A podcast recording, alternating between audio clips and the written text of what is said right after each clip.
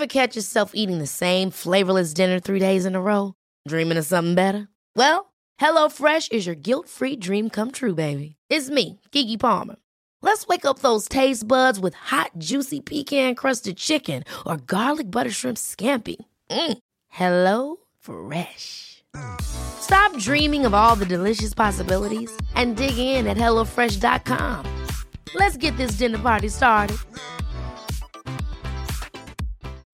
Life is full of what ifs. Some awesome, like what if AI could fold your laundry? And some, well, less awesome, like what if you have unexpected medical costs? United Healthcare can help get you covered with Health Protector Guard fixed indemnity insurance plans. They supplement your primary plan to help you manage out of pocket costs. No deductibles, no enrollment periods, and especially no more what ifs. Visit uh1.com to find the Health Protector Guard plan for you.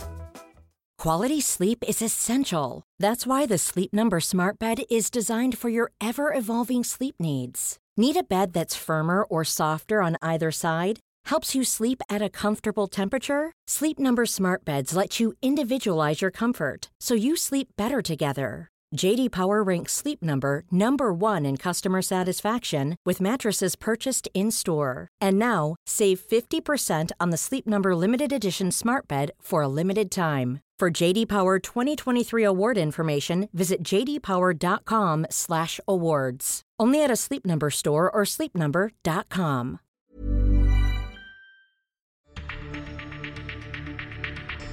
Hello, and welcome to this edition of Joint Action.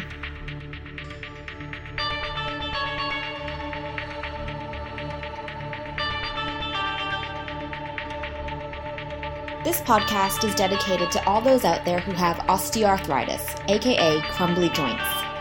On the show, we unpack the truth and demystify the myths about the disease and its management. If you have joint pain and want to know more about how to manage it from the world's best experts, you have come to the right place. Without further ado, it is time to welcome your host, David Hunter. Hello and welcome to this edition of Joint Action. This week we have the privilege of discussing losing weight and osteoarthritis, the why and how. And we're joined by none other than Steve Messier. Steve has been at Wake Forest for 36 years. He's the director of the JB Snow Biomechanics Lab and teaches undergraduate biomechanics and human gross anatomy, as well as graduate biomechanics.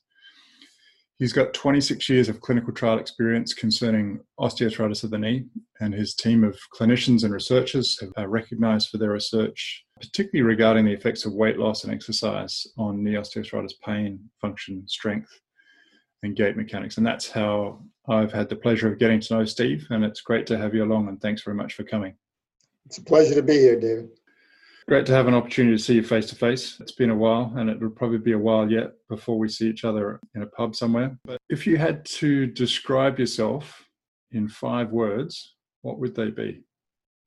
That's a tough question. I guess I would say I'm focused, I'm passionate about my work, and for the few things that I that I do well, uh, I try to be humble.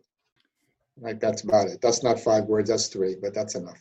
No, no, no. It's a pleasure to hear you describe that, and I completely agree with all of what you've said. And having had the privilege of working with you for a long while, I uh, particularly appreciate your passion and your humility. It's not often we see a lot of that, so I really applaud you for that. What impact does excess weight have on osteoarthritis and joint loads? And you've sort of been the doyen in this field and led a lot of the work. So if you could just tell us a little bit about that. I mean, it has a tremendous impact. Obviously, about half the people who have knee osteoarthritis are either overweight or obese. The impact of that excess of weight influences a lot of things. One, the obvious thing is that it influences the joint loads. Every time you take a step, it's two to four times higher in joint loads on your knee than it would be if you were normal weight. and we'll talk about what happens when you try to lose weight later. But uh, as you increase your weight, the load on your knee increases exponentially. It's not just a one to one relationship. But the other thing that uh, obesity does is it increases inflammation.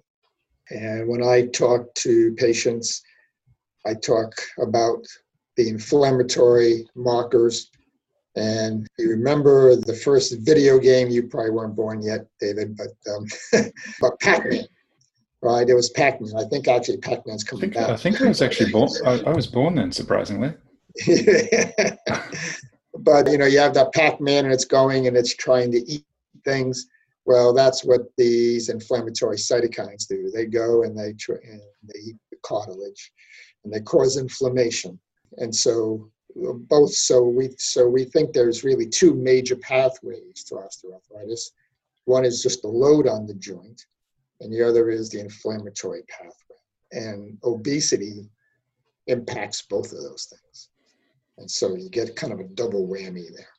Yeah, and Steve's been the one who's led our understanding of how obesity impacts joint loads. And I think the other important point in what Steve was just saying about half of a person's risk of developing osteoarthritis is attributable to body weight, to overweight and obesity. And so, what are the benefits if you have osteoarthritis in losing weight? Well, the first thing before we get to that is that losing weight is not easy. and losing weight and keeping it off is even more difficult. And, and so why why is losing weight so difficult and why is keeping it off so difficult? Well, because your body acts in starvation mode, right? It increases feelings of hunger. It suppresses satiety. It slows your metabolic rate. And all these things then are an attempt to, for your body to defend your higher body weights. So you're really, there's a lot of biological things you're fighting against all the time. So don't ever want to say that, you know, why can't you lose a few pounds? It is not easy to do. Right. So uh, you're in for, if someone's trying to lose weight and keep it off, they're in for a fight. okay. Uh, against their own body. And and people need help to do that most of the time. People need help. You know, we have patients in our study, and one guy got up and said, Why didn't my doctor tell me I needed help? You know, it was really impactful. It was just a short statement, but it meant a lot. So people do need help, and that's what we're here to do, is try to inform them and to help them lose that weight. So what happens when you do? and how much weight loss is good for you. So first thing is for your joint loads, for every pound that you lose, you lose four pounds of stress off your knee. And, uh, and just for those who live in empirical countries, um, Steve's from the US, so they haven't necessarily migrated to kilograms yet, but the, the same translates into kilograms. Ratio is still the same. the ratio. uh, well said. Well said, my friend.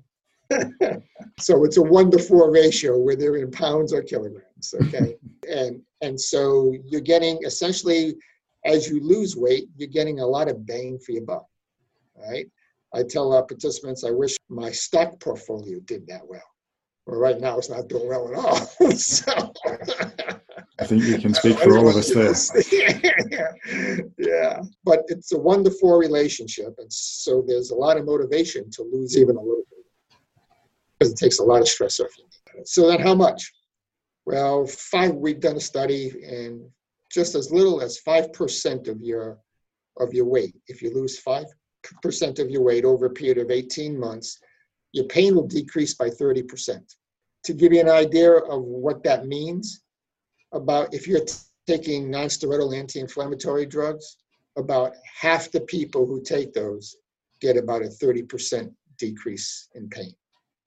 okay, so we're talking on average with that weight loss. So you're getting a lot more bang for your buck than you do even with non-steroidal anti-inflammatory. So we did that study, and as most Americans will be, we thought, well, if 5% is good, what happens if you do more? And so we did a study with 10%, which you were a big part of, David.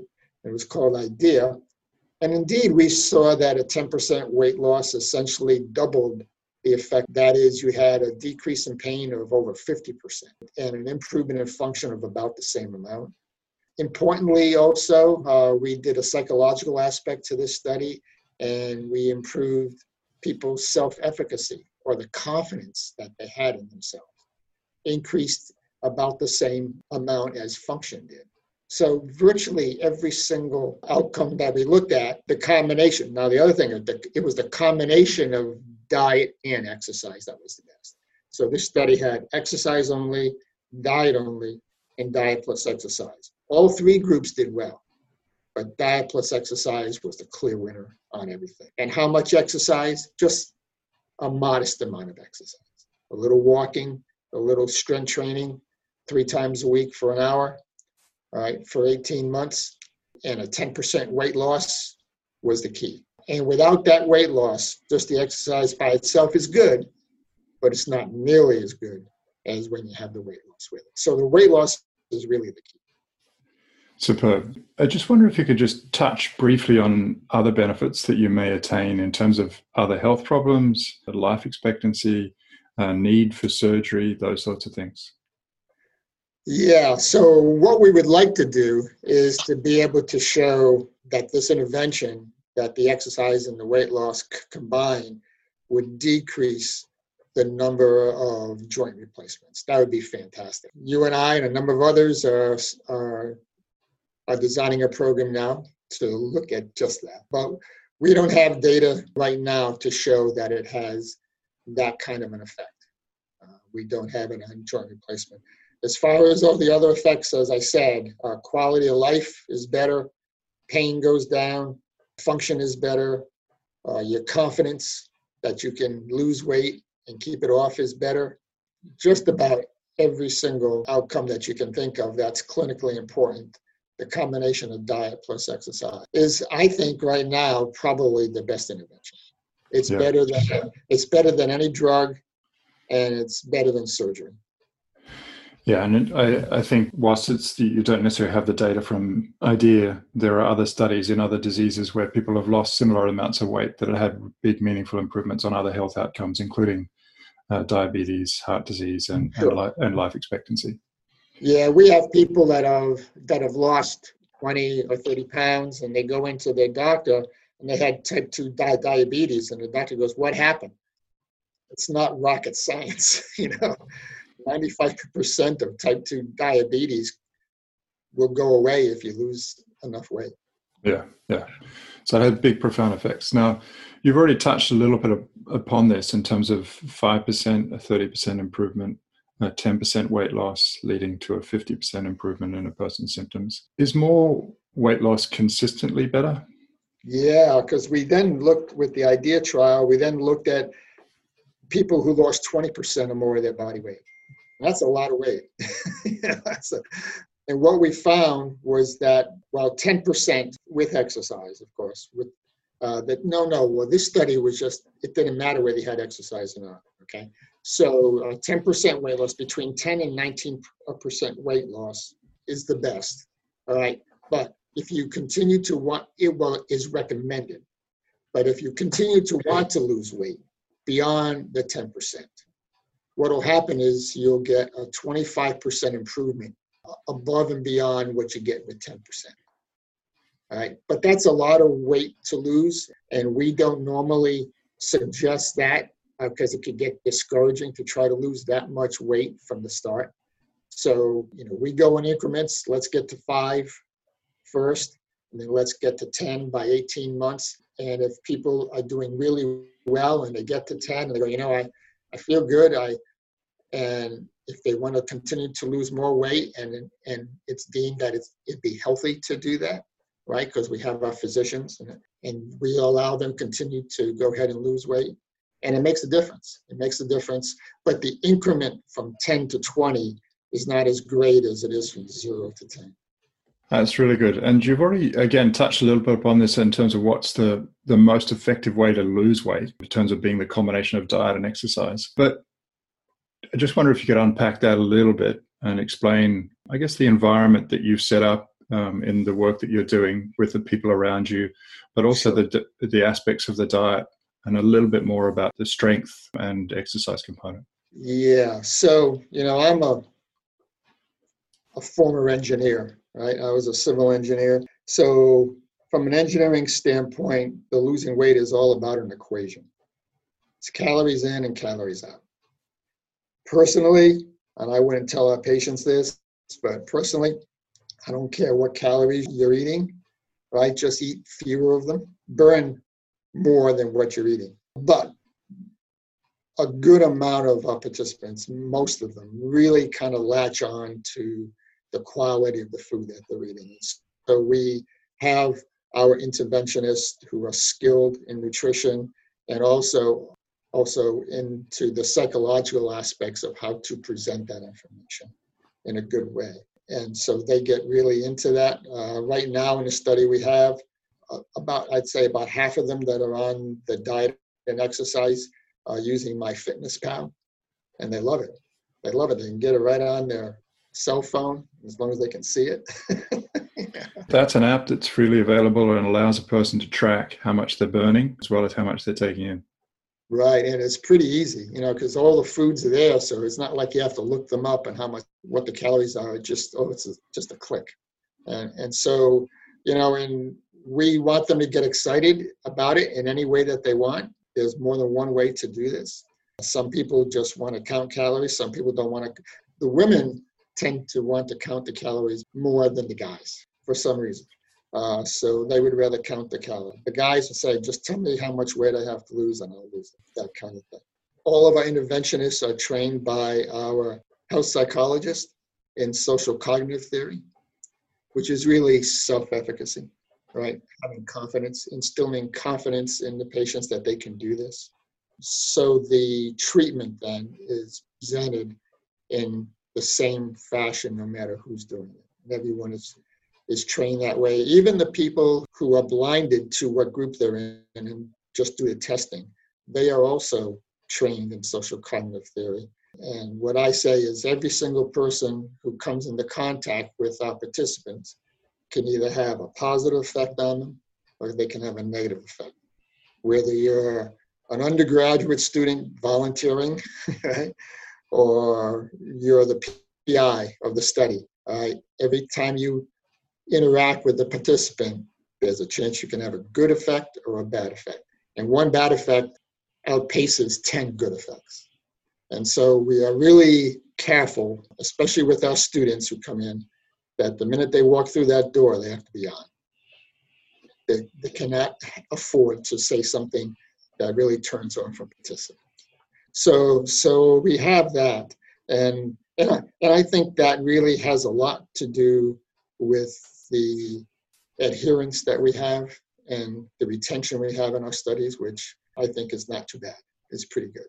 Recapitulating that supportive environment where a person gets adequate help and encouragement from from the staff is is really important. And you're in the process of doing some further work where you're doing this in a community to see if that can be implemented on a wider scale. And that's obviously really important outside of the context of a clinical trial to see that we can translate that into into real world. But I think it's you know it's important for people to understand that Steve, people around the world, including in Denmark, um, and we in Australia, have done done this this sort of implementation work where we've got Steve's results and we've implemented that on on a larger scale and have obtained similar results in terms of pain and function. So it can be done, but it's really important you find someone to support you through that process, whether that be a dietitian, a nutritionist, someone with hopefully adequate psychological support so that they will support you, so that there is someone to keep you accountable and and move you through that.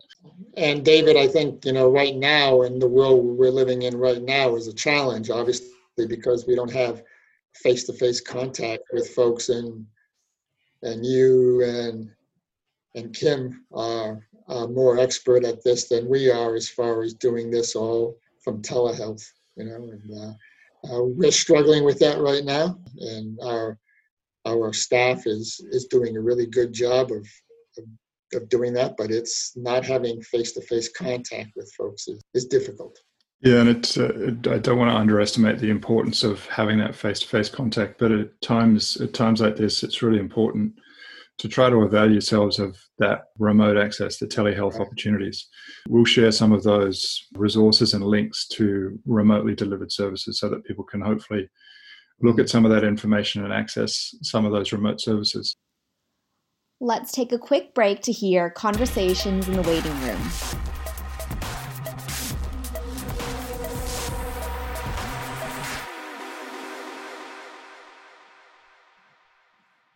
We have an interesting question here from a listener who recently had an episode of septicemia, so disseminated infection, which required a stay in hospital and then was successfully treated with antibiotics.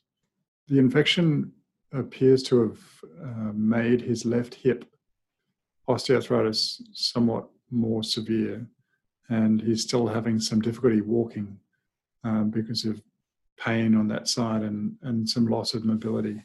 The people who were looking after him suggested that the bug might have found a place in the hip. Fluid did not appear to suggest that there was a direct infection. So the question was Are blood infections of this kind known to aggravate existing cases of osteoarthritis? So it's an unusual case. It's obviously, hopefully, not something many of you will experience many times in your lifetime. But it, I guess the most rational explanation in this context is the symptoms of septicemia may have led you to be immobile and sedentary for a period of time. And as a consequence of that, deconditioned, so lost muscle strength and function around that area. And with that, developed increased stiffness and loss of mobility. This is not uncommon when people are in hospital or are less physically active than they normally are for a period of time. So that's one possible explanation. The other possible explanation is that we know that osteoarthritis is associated with systemic inflammation that can be exacerbated or precipitated by another infection. And I guess the common one we see is the flu or other viruses like that, but it wouldn't be unheard of to suggest that a person who might have had an episode of a bacterial infection that was disseminated through the body could have exacerbated their underlying inflammatory state and led to increased inflammation in the joint and symptoms thereof. Now, obviously, with inflammation related to an infection, you want to treat that with uh, antibiotics to treat the infection directly, and hopefully, with that, the systemic inflammation will come down. And with regards uh, the immobility, the sedentariness, the deconditioning, and the loss of range of motion, ideally working through that by improving the range of motion of the joint, improving strength, and ultimately regaining mobility. And in that context, sometimes physiotherapists or exercise physiologists may be able to help. So I hope that advice was helpful and look forward to many more listener questions moving forward. If you have any questions, you can email them to hello at jointaction.info and we'll try and feature them on our next episode. And now back to this episode of Joint Action.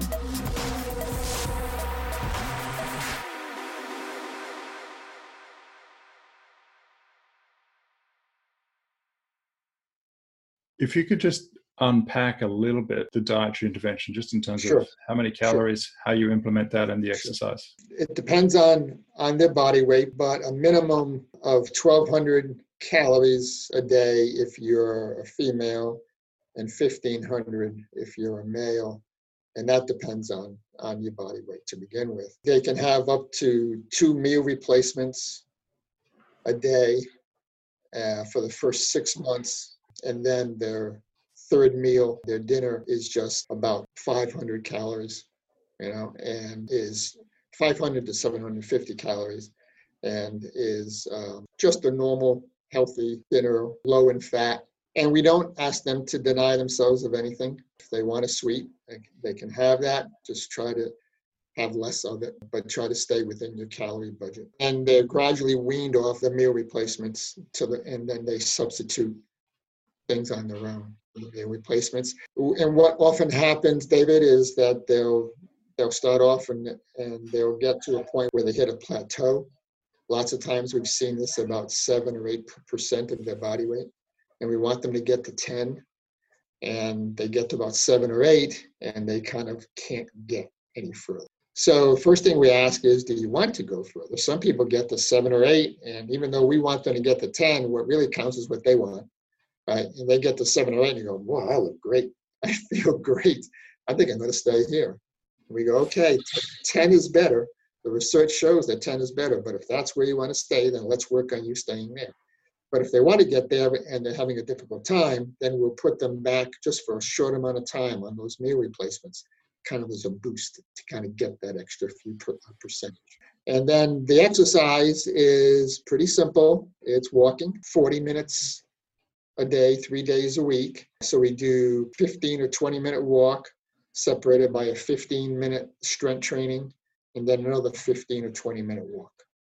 All right, and we put the strength training in there because as you lose weight, some of that weight that you lose is muscle mass, right? We would like it to be all fat mass, but a good percentage of that weight that you lose is muscle mass.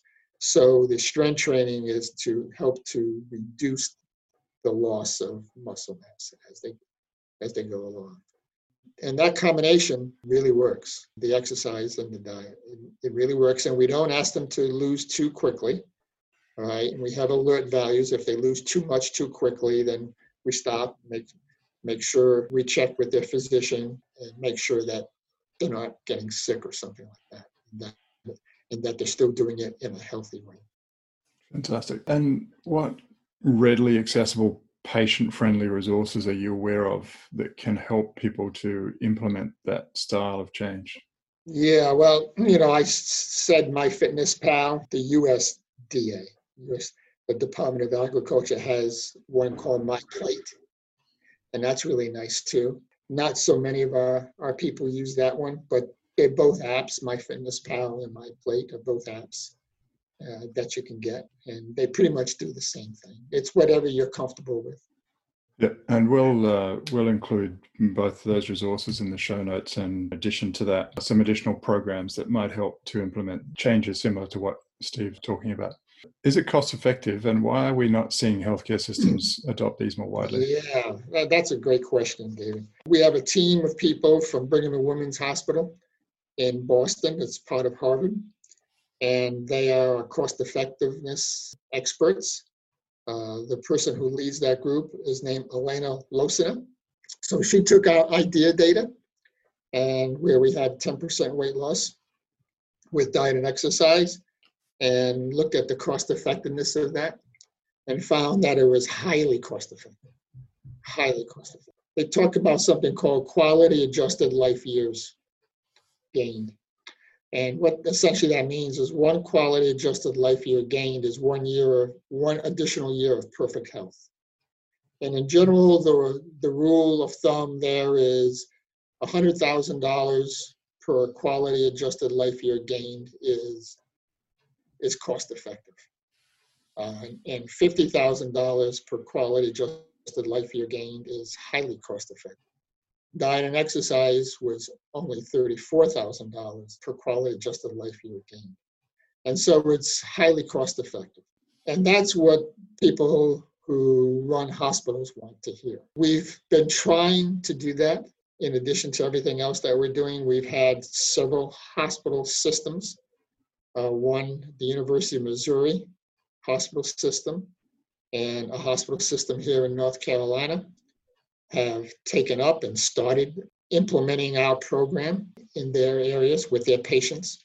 It's a slow process uh, because the administrators want to see the bottom line work in their favor very quickly. And of course, in the beginning, there is uh, there is cost to this, but the cost compared to the cost it takes for a knee replacement is is so small. It's just been difficult one of the people in charge of one of the hospitals in Minnesota said to me, he says, Well, he says, you have a chance. That he says, I see a lot of people that come in and have ideas, but they have no data. We have data. We have data to show that this really works. So I think what it's going to take is one group to really embrace this throughout the whole system, and I think you'll find it'll go fast after that. So we're working on it slowly. Uh, it's it's not easy.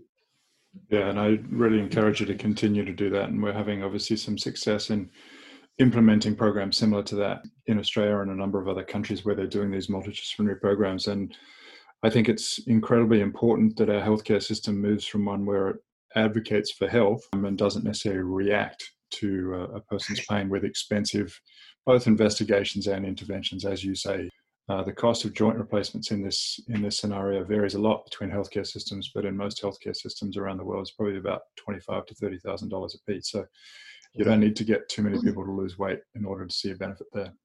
I've had orthopedic surgeons from the west coast of the United States to the east coast call me and go, Steve, you got to do something about these patients with all this weight. I said, I can't do all these knee replacements. So an orthopedic surgeon tells you that he needs help because he can't do all those surgeries. You know there's a problem. yeah, yeah, yeah. Our healthcare system needs to change. But for the individual who wants to lose weight, I just wonder if you could expand a little bit upon the barriers there are to losing weight um, and how one might overcome them. The barrier to lose the weight is one, David, but I think the bigger barrier is once you lose the weight, it gets very discouraging if you regain it. And as you well know, we're trying to work on that. We have people who have lost weight, and we're trying to see if they can uh, maintain that weight loss for long periods of time. And it's very difficult to do, and there's very little, if any, studies that have shown that there are actually effective ways to, to do that. So many people who are overweight have lost weight and then regained it, lost weight and then regained it, and it becomes very discouraging for them. And while we have good data to show how to lose weight, we don't have good data to show how to maintain that weight loss. And as you know, we're working on that now, and we're not the only ones. But uh, I think that's that is the big barrier. Uh, more than losing the weight is maintaining the weight loss once you lost it. And what strategies are you using in order to encourage people to, to maintain the weight loss? Sure. Having confidence or self efficacy to lose weight is much different than having the confidence that you can keep the weight loss off, right? That you can maintain the weight loss. It is really different. You're overweight and you decide I want to lose some weight. And you get into a program like ours or like yours, and you're motivated and you lose the weight. You feel really good about yourself. And because you have the confidence that you can do it, either through the interventionists or you already had it on your own, uh, you have you have that confidence or you gain that confidence. But that confidence is different than once you've lost the weight to now okay, I've got the rest of my life, I have to keep this off. okay. And and that's a different animal. All right. And no one has figured out yet how to do that. But we think that having an increase in self-efficacy or an increase in confidence to be able to maintain that weight loss is is got to be something. That's really a psychological aspect. So we really have a health psychologists that work with us and and and that's the aspect that we're uh, that we're embarking on is to try to increase their confidence that they can maintain the weight loss that they already have. Yeah, yeah. And I think a, a, really key message that I think Steve is portraying here is that it's not something that a lot of people find great ability to do themselves completely, and it's important to to find an alliance with someone who's going to be supportive of that process so that they can carry you through that. That's fantastic, Steve. Now I'm going to move on to a series of sort of short, sharp questions, uh, a little bit about you and the work that you do. But what's what's something that you like to do that other people would probably consider weird if they knew that? Well, once a week I uh, get up at 4 a.m. and go out for a run at 4:30, and I'm back before go for about an hour run. I get back. I, I think it just to get up that early and get going uh, once a week, I think kind of makes me feel like I got a little bit on every, a little bit advantage on everyone else, and it just kind of it keeps me going. It's kind of weird, but I, my wife doesn't like me going out and running in the dark. I don't carry my cell phone or I don't use a light. Uh, that's I'm old school. So it's, it's, it's, not like hills in uh, Switzerland either, right? Is it? No, but you know about that, right? What's the biggest challenge you have with your role right now, and how are you going to overcome yeah. that? Um, you know, when we go to meetings and you have these these consultations with uh, students, and you ask, they're asked, you're supposed to talk to them about their professional life, and the thing I I I go to every time, I mean, I know they know their area. I don't talk about that at all. I talk about the the home work balance in life. And, and for me, it's a balance in teaching. Uh, I'm at Wake Forest University. It's a school of only 5,000 undergraduates, and then we have a medical school, a business school, and a law school. And uh, so it's a small school, and we have what we call the teacher scholar ideal. Uh, that they want us all to be really good teachers and to be scholars as well. I tell people that uh, essentially it's two full time jobs and you get paid for one. Right? But no one put a gun to my head to be here. I just love being in the classroom, but I also love doing my research. So I have three things to balance I have my teaching, my research, and my home life. Yeah. And, uh, and it's always a struggle. And sometimes I do it better than others. And if I'm not doing it well, I have people that'll let me know that. Yeah, fantastic. Thanks, Steve. So, moving right along, if you can do anything to improve health and healthcare, what would you do? Well, I think we're planning it right now. I mean, you're involved in this, and it's the the osteoarthritis prevention study. So there are no cures right now for osteoarthritis. So what we have done, or what both of us have done for a long time, is to try to find ways to rehabilitate people and to decrease their pain, improve their function, and try to delay or prevent knee replacement, essentially. But uh, the best way then would be to prevent getting osteoarthritis in the first place. And so that's a huge task. So we're taking uh, people, uh, our plan right now and is to take people who are at high risk for developing osteoarthritis and with a combination of diet and exercise over a period of four years, see if we can prevent them from getting osteoarthritis compared to a control group. And to me, that would be the culmination of, of my career. I'm still in the middle of yours, but uh, that would be the culmination of mine. If we could do that and show something like that, I think that would be a significant. I think we would move the needle forward. Yeah, it's really exciting and important work, and I'm I'm happy to share that that journey with you. What's the most important thing you've learned in your life? Think big. Yep. Think big. You know, if you can think big, then what comes along with that is you can't be afraid to fail. Because when you think big, you're going to fail sometimes. you know, but think big, be passionate about it. And if you fail, just get back up. Yeah, that's sagely advice. And what should I have asked you, but I wasn't smart enough to know enough about it to ask? You didn't ask me about the Boston Red Sox.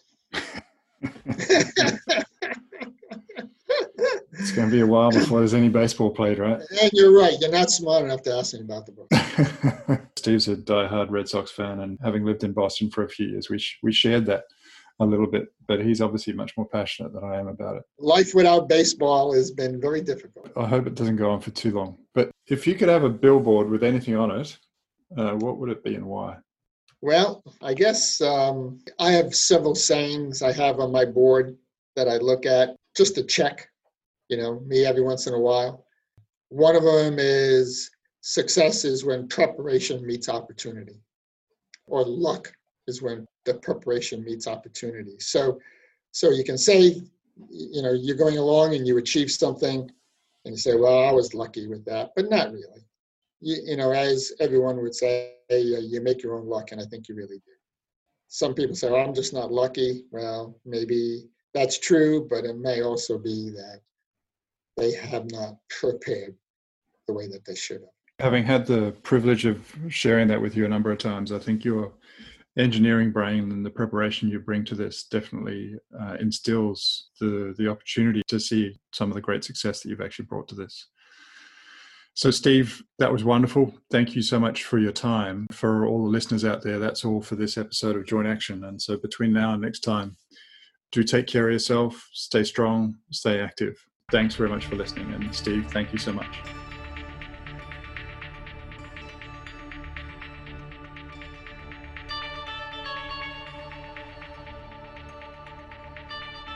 Thanks for listening to Joint Action with David Hunter.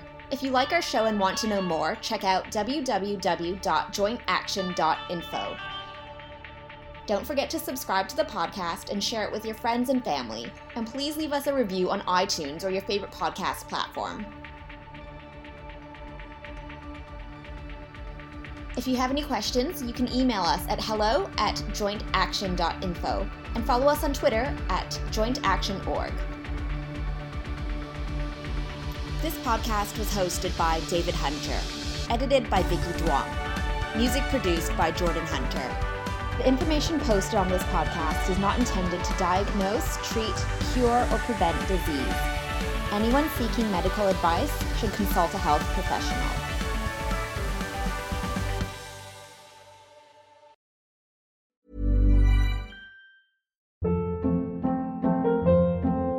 Hold up. What was that? Boring. No flavor. That was as bad as those leftovers you ate all week. Keke Palmer here, and it's time to say hello to something fresh and guilt-free. Hello Fresh. Jazz up dinner with pecan-crusted chicken or garlic butter shrimp scampi. Now that's music to my mouth. Hello Fresh. Let's get this dinner party started. Discover all the delicious possibilities at hellofresh.com.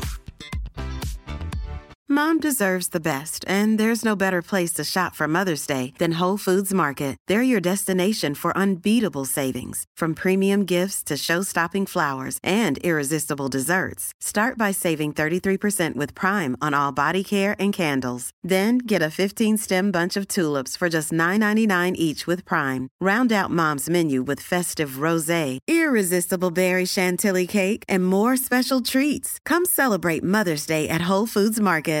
Imagine the softest sheets you've ever felt. Now imagine them getting even softer over time. That's what you'll feel with Boll and Branch's organic cotton sheets. In a recent customer survey, 96% replied that Bowl and Branch sheets get softer with every wash. Start getting your best night's sleep in these sheets that get softer and softer for years to come. Try their sheets with a 30-night guarantee. Plus, get 15% off your first order at bollandbranch.com. Code BUTTERY. Exclusions apply. See site for details.